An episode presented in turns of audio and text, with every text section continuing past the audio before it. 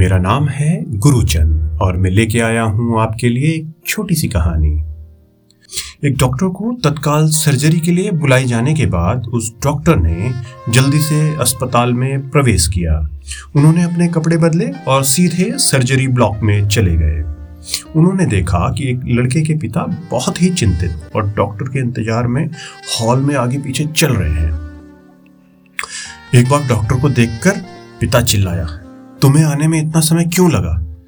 क्या आप नहीं जानते कि मेरे बेटे का जीवन खतरे में है? आपके पास ज़िम्मेदारी की भावना है भी कि नहीं? डॉक्टर मुस्कुराया और कहा, मुझे क्षमा करें, मैं अस्पताल में नहीं था और मुझे जैसे ही खबर मिली, मैं जितनी जल्दी आ सकता था, मैं आया हूँ।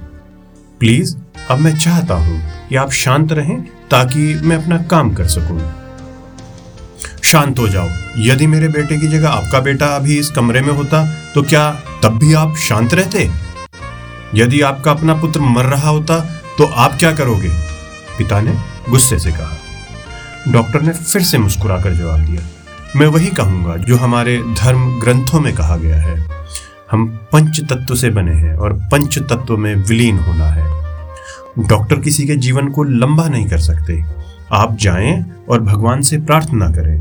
और हम अपना बेस्ट करेंगे कि आपके बेटे को जल्दी से जल्द स्वस्थ किया जा सके। हम्म जब हम चिंतित नहीं होते हैं तो सलाह देना बहुत आसान होता है।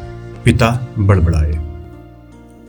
सर्जरी में कुछ घंटे लगे, जिसके बाद डॉक्टर खुश होते हुए बाहर आए और बोले, भगवान का शुक्र है, आपका बेटा बच गया है।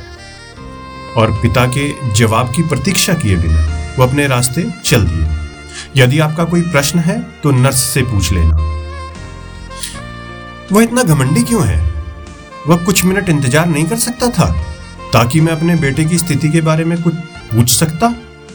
डॉक्टर के जाने के बाद नर्स को देखकर पिता ने कहा। नर्स ने जवाब दिया, उनका बेटा कल एक सड़क दुर्घटना में मर गया था। वे उस समय अंतिम संस्कार में थे, जब हमने उन्हें आपके बेटे की सर्जरी के लिए बुलाया था।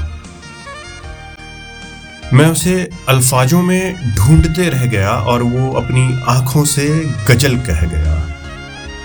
वो इतने दर्द के बाद भी मुस्कुरा रहा था। मैंने देखा है ज़िंदगी, वह तुझे कैसे हरा रहा था। मुझे अब अपनी बोली गई बातों पर पछतावा हो रहा था, पर शब्दों के तीर तो निकल चुके थे। और अब वो डॉक्टर को नहीं, मुझे चुभ रहे थे। आज समझ में आया, लफ्जों के भी जायके होते हैं परोसने से पहले चख लेना चाहिए। तो कैसी लगी ये छोटी सी कहानी जी से स्टोरी की तरफ़ से आपके लिए? यदि आप भी चाहते हैं कि छोटी सी कहानी मेरे साथ शेयर करना तो जी से story at the rate Gmail dot com पर मैसेज या मेल कर सकते हैं। धन्यवाद।